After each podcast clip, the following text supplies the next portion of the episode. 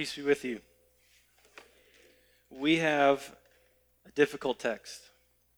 Um, and I, I, don't say that because it's complex or any sort of uh, confusing language. Tr- truthfully, it's difficult because, for the most part, it's pretty familiar to us. At least around here, a passage like Ephesians 2, most of us know it. And so the reason why that's difficult is because when it comes to hearing it taught or hearing it read, we can just go, I've heard it, and just sort of click off. And so, what I'd like to do before we get into it all is to pray again, as, as I usually do. Uh, I, I, think it was about a year ago, I, it was the first time I preached here at Sojourn, and ever since then, I've had this stubborn insistence upon preaching, even after the person before me just preached for me. Um, I don't know. But I, I want to pray for us again if you don't mind. So, if you would, please pray with me. Father, we believe that you're here, that you're with us. It's not just something we do or, you know, we come sing songs, hear some guy talk, Lord, but we really believe that you're here. And Lord, we really believe that when your word speaks, you speak. So I pray, Lord, tonight through your word, through your spirit, even, Lord, if I could ask that you would, you would speak through me. Pray that I would serve your people well.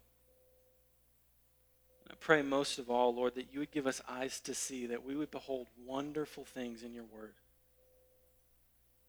And we would hear from you, that you would visit us. God, we would be different for having been with you. So, God, we give this time. We invite you to come. We want you to be here with us.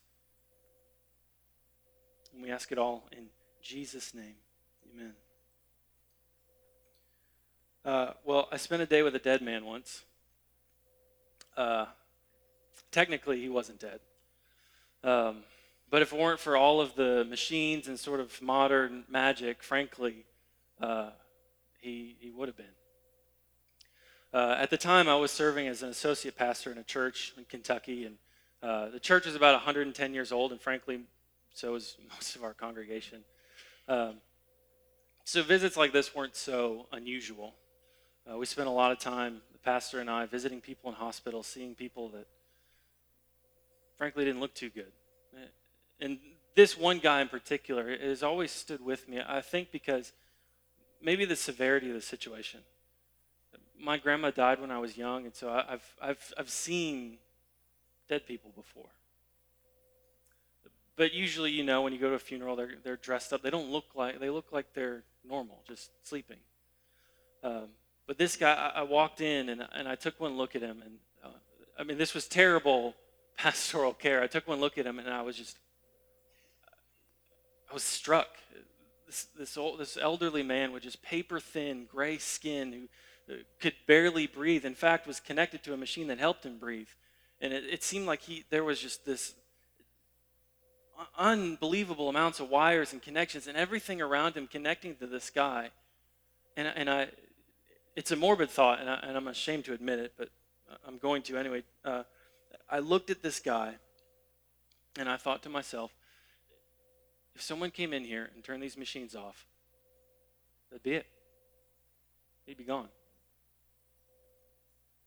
And the only thing keeping this guy going was all these machines again, I, I, don't say that, I don't want to be insensitive in saying that. Uh, because there was a point in time in my life and my family when we had to make that decision. We had to look at my other grandma and say, it's time. But the thing that struck me about this moment, seeing this poor man, while all these machines, everything connected, just trying to keep his body going. Uh, was a terrible pastor to his grandson who was in the room. Luckily, the pastor was there for that. But I just remember thinking, this is, this is Ephesians 2. This is, this is what he's saying. That all of us are, we're, con, we're connected and we're sort of animated by these other things, but we're not really alive. We're not really living. And I think, I think part of what made this so, so profound for me, just burned it in my memory, was because it was real. It was personal for me.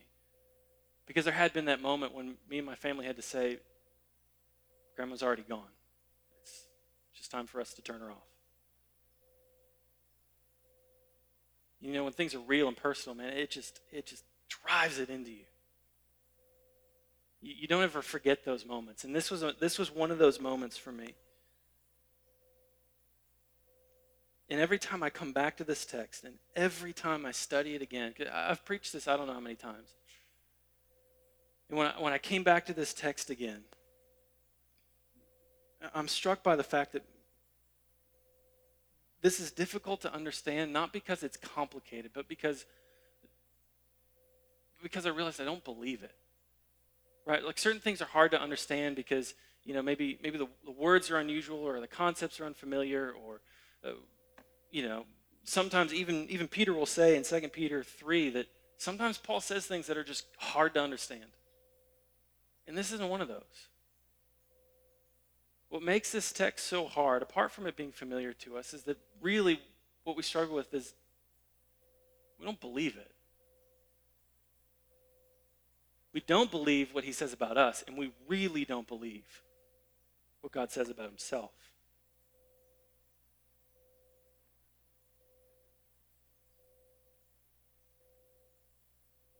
And so I, I find it hard to believe because really what he's describing here, it's, it's not real. It's not personal to me. At least it hadn't been for most of my life. Right? And I think most of us feel that way. We look around, we say, well, he says we're dead, but, you know, I feel like I, I look pretty alive. And I look at other people and they don't. I don't feel like I'm in The Walking Dead or something like that. Everyone seems to be doing okay. So I, it, maybe it's just maybe it's just a metaphor. Maybe it's just an idea. Maybe that's what Paul is, is getting at, but the problem with that is that if, if it's just a metaphor, if it's just this abstract idea, then it, it stays that way. And an abstract God with abstract mercy and abstract grace can only save abstract people. Which all of that is simply to say, if it's just an idea, it doesn't mean anything.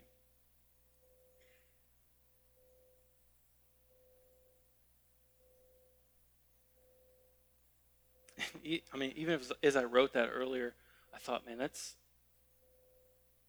Am I sure? That feels, it feels like a crazy thing to say, but what, what I've really come as I've sat with this is I really feel like if this is just abstract to us, it doesn't mean anything. If this is just an idea to us, then so what?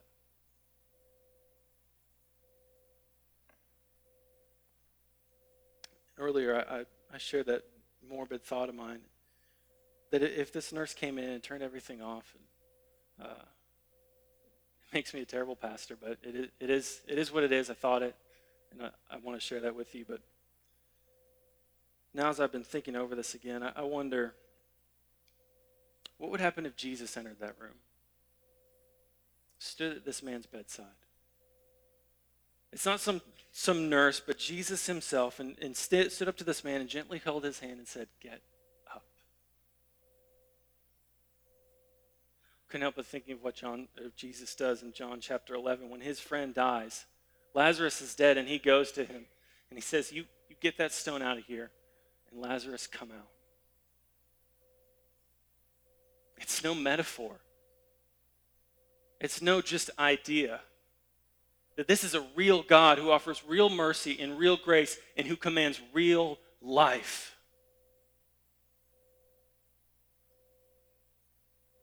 And what we have, what, what God has to say to us tonight and in this text is simply that God is not an abstract idea and his grace isn't just a concept, but that it is something real. And Jesus stands at the spiritual bedside of all of us. It says, Get up. And what we find is a, is a real God who really makes us alive. Not just so that we can say we're alive, but he makes us alive so that we can walk with him so that we can live with Him. A real God who offers real grace and makes real people live. That's compelling. That will change you. That will change us. That will change this city. And that's exactly what God has to offer us tonight here in Ephesians 2. And if you're making if you're making notes, it, you can simply write down this first point is simply that God makes us alive. God makes us alive. And the reason why I say that's the main point before we get to all of this other stuff is because all of this, these first seven verses, it's really just one sentence. And, and those of you who love grammar, you, will you'll, you'll really love this part. Uh, the subject and verb of this sentence doesn't come until halfway through. Uh, otherwise, the main point of what Paul is trying to say doesn't come until verse 4 and 5. And a lot of times, I've even done this myself. A lot of times when you hear people preach this, they'll, they'll isolate out these first three verses. And we'll, we'll talk about these first three verses and, and, and the, the, sinfulness of man and all the ways that we see that. And, and the only reason now that, that I think that that's wrong is because that's not Paul's main point. But if we make that the main point, we're going to miss his main point, which is simply that God makes us alive. So, why then these first three verses? Well, because if God makes us alive, that means we're in a state of not being alive. So then, Paul's statement in verse 1 that we are dead in our trespasses and sins, well, that makes a lot more sense now. When I know that what he's driving at is that God has to make me alive, well, that means I must be dead. And he, he gives a lot of reasons for this. That number one, it, it was simply by choice. Right? He says in verse 2 that we walked in this.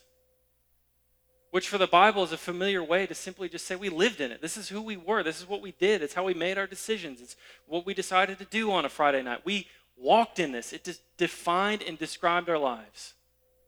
It was active. We chose it. We did it. So we chose this condition. But he also says that it wasn't just our decision. There was something external to us. Notice what he says after that. When he says that we were following the course of this world, following the prince of the power of the air, the spirit that is now at work in the sons of disobedience.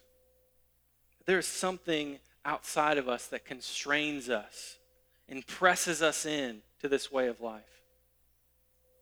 And for most of us, again, we hear this as a metaphor because I mean, we're good Western people raised in Western education. We go, well, there's, you know, demons are up there with dragons and fairies and whatnot. So this, this all just must be a metaphor. Uh, the challenge is that is that the burden of proof is on our modern Western culture because for all of human history across this entire globe, every culture has acknowledged no, there is a spiritual reality beyond what we can see. So, really, the burden of proof is on us. And I, don't think we have to look very far. I don't want to belabor this point, but I don't think we have to look very far to recognize that, no, that there is something quite powerful and quite evil in this world that just goes beyond you and me. I think just alone the awareness of the rise of sex trafficking here, even in our own city. When you hear some of these stories, you recognize, man, there's something there's something behind that. The burden of proof is on us to say, no, no, no, these things are just fairy tales. They don't exist. Because you go anywhere else, man, they are very, very real. Paul says, they're, man, they're, they're real in me and they're real in you. There's a spiritual power over you that is pressing you into these your own sinful choices, your own desires. We can't ignore that. So it's by choice, it's by nature.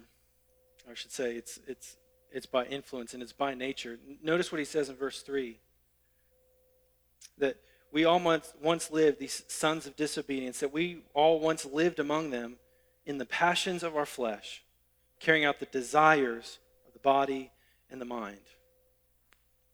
We, we don't often think of the word passion as something bad. We use it in a positive way. We've got a passion for social justice. We have a, a passion for sharing the gospel. Sojourn as a, as a church has a passion for being a, a, family of believers. So we don't use it in a negative sense, but in, in Paul's day, it was negative.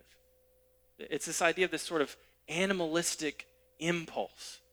And he underscores that by saying that not just passions, but desires, this lustful motivation.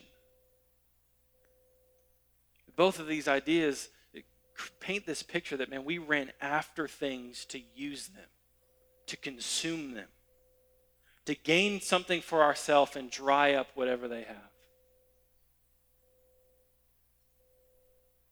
I think most of us have seen that in our own life. I, I, certainly can name many times in my life when that exactly described me. So I said, man, this state that we're in, this deadness that we have by choice, by influence, by nature, that all of us had it. But I think it's even fair to say that it's, um, it's in all people. Right? So at, at, this time when Paul's writing this, the, the, the big cultural tension is between Jews and non Jews. For I, I, don't, I don't feel like that's a, a big clash today. But it would, it would be similar to the reaction that we're seeing um, out of events that have happened with Trayvon Martin and Eric Garner and all these people, that this tension that we're finding in our country. Think of that.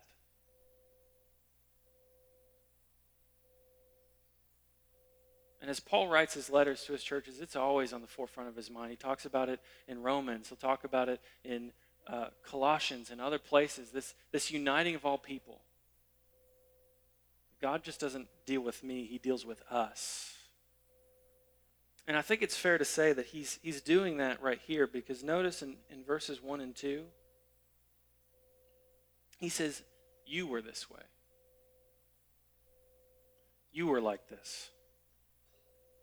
And then in verse 3, he, he, he transitions. It's no longer you, it's we, us.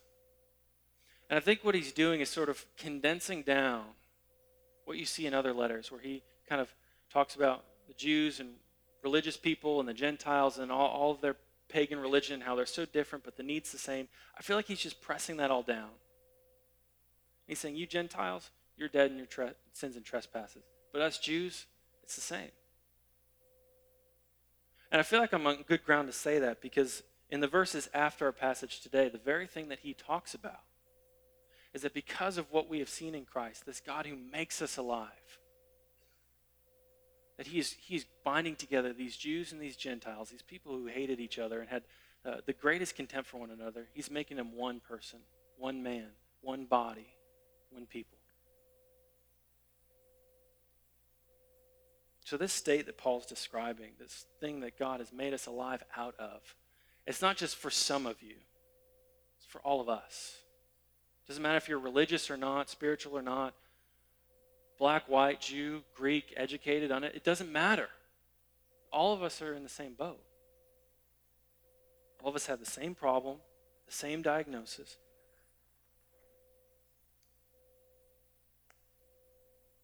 And it, well, and truly, if, if that's not enough, he'll say right there at the end of verse 3 like the rest of mankind. We're all in the same boat. We're all in the same place. Our circumstances are pretty bleak. And most of you know that I, I, I, didn't grow up in Houston. I was, I was born here. I want to make that clear, but I didn't grow up here. Uh, so I'm still a Texan. Um, I like to I like to tell Whitney that if Texas ever did secede, I would still be able to get in because I've got my Texas birth certificate. But where I grew up was still just as much filled with cultural Christianity as we see in Houston still. Because I, I, I grew up in a church, I was there every Sunday, Wednesday nights, youth group activities, whatever was going on. And beyond that, I, I went to a private Christian high school. And all, all of my closest friends were people that I had grown up with in church, that I had spent all my time with, I had gone on trips with, I had all these experiences with, uh, was so close to these people that their parents were like aunts and uncles to me. So everywhere I looked, I was kind of in this Christian bubble. And so I, it made, me, it made it really easy to be a Christian. And I knew all the answers. I, I could pass all the tests. Uh, I knew when to pray and when I could get away with it which was usually you pray when you're eating out or when guests are over. But when you're at home, it's, you know, it's whatever. I knew all the rules. Um, you know, I, I carried the big study Bible, and I was harsh to all my friends who got drunk or slept with their girlfriend or whatever until I sinned. And, and, I don't just mean that generically. I mean that until I sinned in ways that youth group Jake said, Oh, I'll never do that. And then suddenly, for the first time, my sin got very real. Because you see, this spiritual life support that I had been on, it just, it just made everything abstract. Right? There's those sinners out there, and there's me and my people in here, and we do all the right things. If they would just get their act together. I would never say this. None of us will ever say this. But it's in there. You feel that way. I, I mean, to this day, I still find myself doing that to my shame. But you know what happened? As my sin got more real to me, so did my Savior. All of these things that I learned about God and Christ through all the years in Sunday school and youth group, they just kind of came flooding in. Suddenly, this abstract God who was sort of out there and kind of, you know, did things back then, he came to my spiritual bedside and he said, Jake, get up.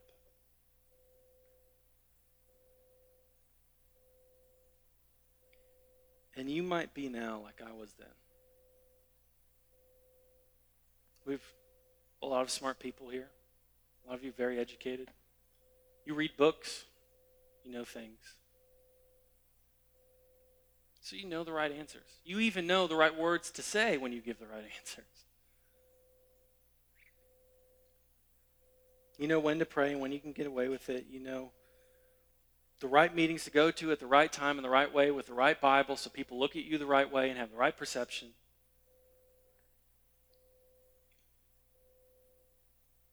You do everything the right way, but as Paul says in Colossians 2, have, they have no power to stop the indulgence of the flesh. Right, and that's, that's the problem I found myself in on this sort of spiritual life support is that when my sin got real, all of these things could do nothing for me. They were abstract. There was no real grace, no real mercy, no real God who has real power. It's just ideas.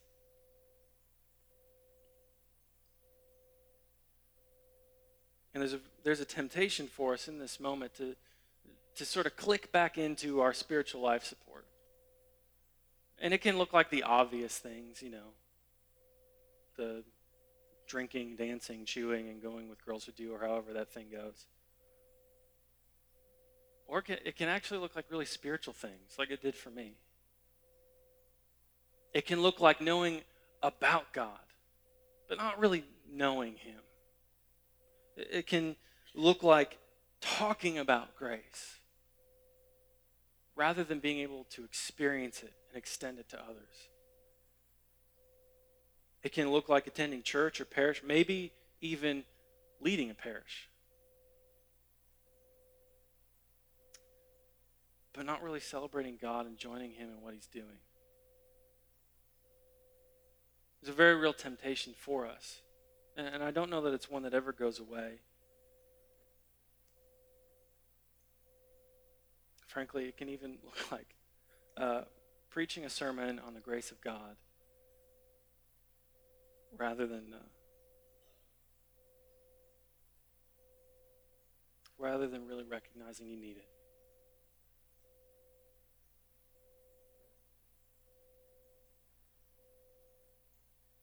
And I think through Paul here in Ephesians 2 that the Lord is telling us what I had to learn the hard way. And it's simply that getting real about the depth of our sin puts us in the right place to experience the mercy and the love and the grace of God. That it's only when we come to that point when we can really say in a real way, I am, I am dead in my sin. That's when the grace of God just comes blowing in. How do I know that? number one, I, I've, I've experienced it. That's exactly where Paul takes us. God, God makes us alive because we're dead, but he, he makes us alive also because he's merciful. Look at how look at Paul, how he, he almost struggles to find words to describe this in verse 4 that God, being rich in mercy, because of the great love with which he loved us, even when we were dead in our trespasses, made us alive together with Christ. And as I mentioned earlier, the, the, all of these verses, 1 to 7, it, it's all one sentence. Right? So there, there's just, again, grammar guys are going to love this. There's just one subject and one verb. It's God made us alive. All the rest is just prepositions and participles and all kinds of stuff we all forget after high school. And you know, the, you can do that sort of thing in Greek. You can't do it in English because your teachers will kill you, but you can do this sort of thing in Greek, which is, uh, which is why it just drives seminary students crazy. And even, uh, I have to confess, even as I I'm not good at Greek. I don't want you to think that I'm super smart. I had to take it, but even as I dug into this, I'm sitting here going, "What?" The, I'm looking at the beginning. I'm like, "There's no verb here. I don't understand." I had to ask smarter people, and all said, "Yeah, it's down here." You can do that sort of thing, but it also tells us that this is all one idea to Paul. It's simply that God makes us alive, and He makes us alive because He's merciful. In verses in verses four, saying that He's rich in mercy. And then saying that he loved us with a great love, that all of this being in Christ, that it's not these bits and pieces that we have to find somewhere and put it together like some divine scavenger hunt, that all of it is being brought together for us and offered in Jesus. It's all right there. It makes us alive because he's merciful. I, I love the way that uh, one author paraphrased these verses. He said that instead of just giving up on us entirely, that God, immense in mercy, and with an incredible love, He embraced us. He took our sin dead lives and made us alive in Christ. And He did this all on His own with no help from us. It's fair what He's saying that God God made us alive because we were dead, but He made us alive because He's merciful. And He doesn't just do all of that just so we're kind of on speaking terms, right? Just so we can, like a sort of an awkward relative, you just see at Christmas and Easter, you say, hey, tell them what's going on, and then you find a reason to get away from them. He, he wants more than that, and He's offering more than that. Look at verse 6 that God isn't just offering to get us off the spiritual life support. He, he gets us out of the hospital, if you follow the metaphor. That where Jesus goes, we go. Because he says that he's, he's done all of this, he's, he's, he's dealt with our sin, he's made us alive, and he raises us up with him and seated, seats us with him in the heavenly places in Christ Jesus. Again, where Jesus goes, we go. What Jesus gets, we get. He wants to offer us everything because he's just that kind and he's just that merciful. And it's not even a one time thing. Look at verse 7 that all of this, all of this dealing with sin, making us alive, seating us with Christ, that the entire reason for it is so that in the coming ages he might show the immeasurable riches of his grace and kindness toward us in Christ. And just another time where he just goes on and on. It's like he can't stop saying all the things that God does for us. It's immeasurable. It's, it's incredible that everything Jesus has, we get. Wherever Jesus goes, we go. Whatever is true of Jesus is true of us.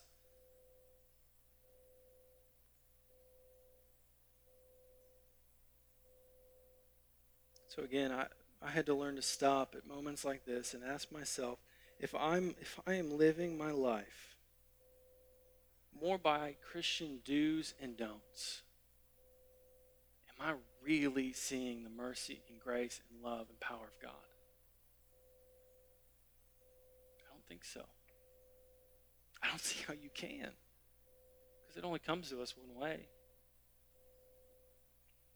It only comes to us through this God who makes us alive because he's merciful, but even more so. This is all one point, by the way.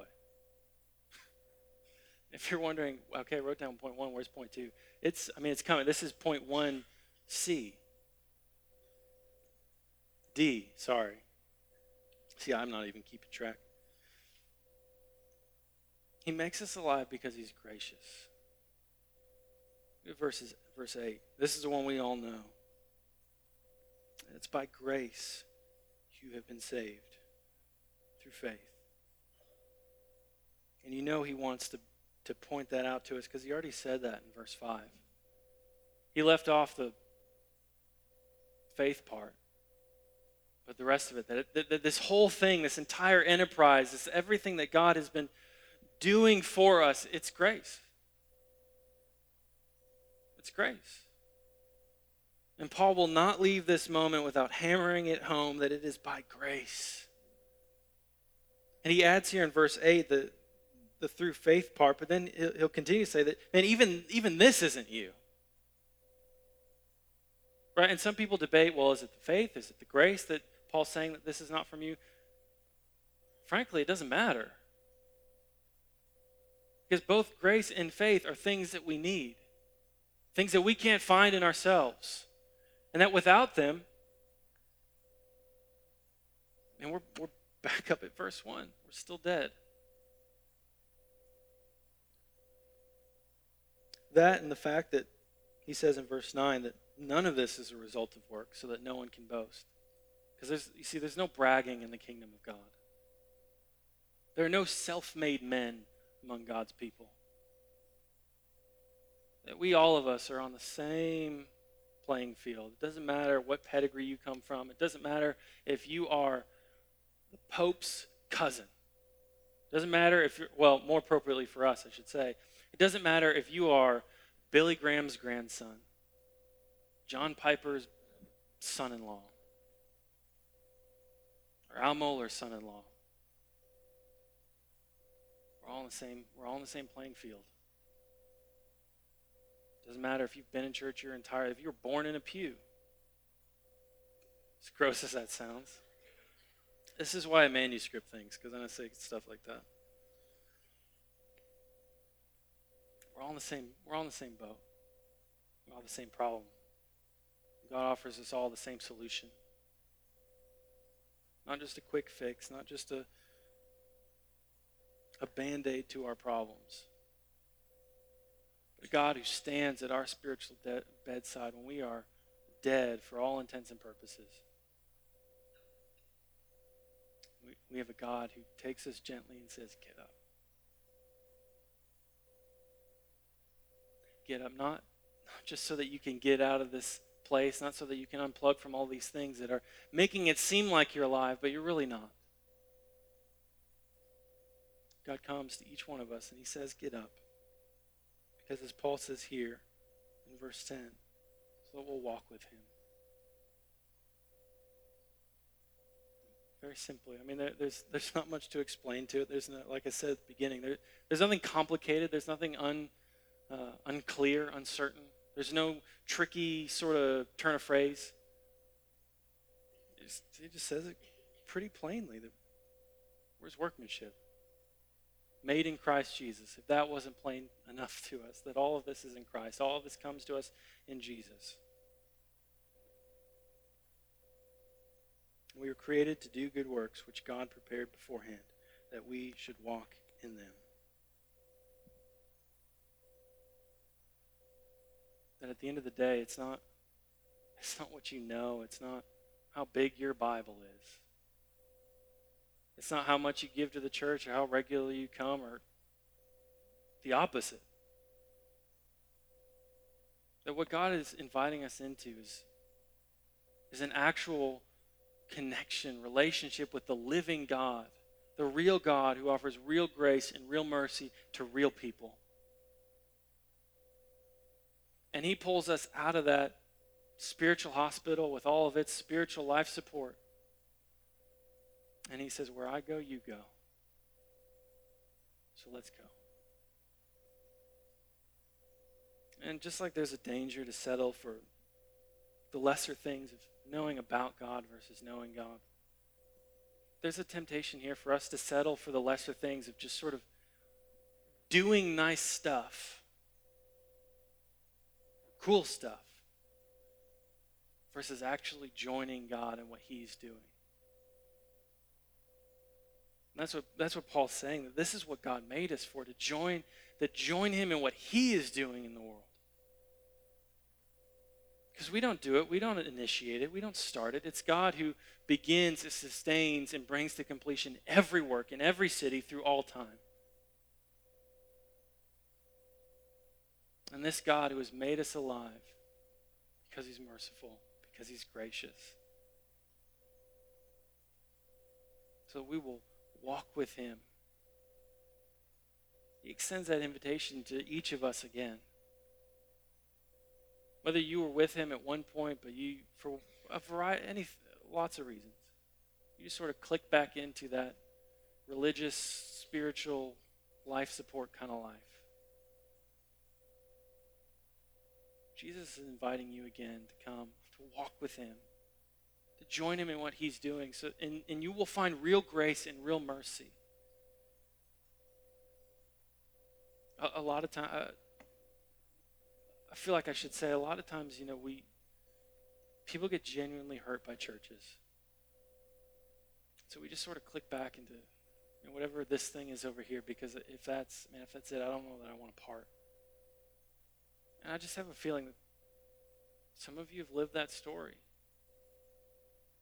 So you just kind of you just kind of stepping back. I'll do my religious things, but then I'm good. And if that if that strikes a chord, it could strike a chord with no one, but if it strikes a chord with anyone, it's fair to say that right now in this moment, Jesus is coming to you once again, saying, Get up. Walk with me. Find real grace, real mercy, real love where you need it most. And maybe this is the first time. It could be the first time. And Jesus makes the same offer.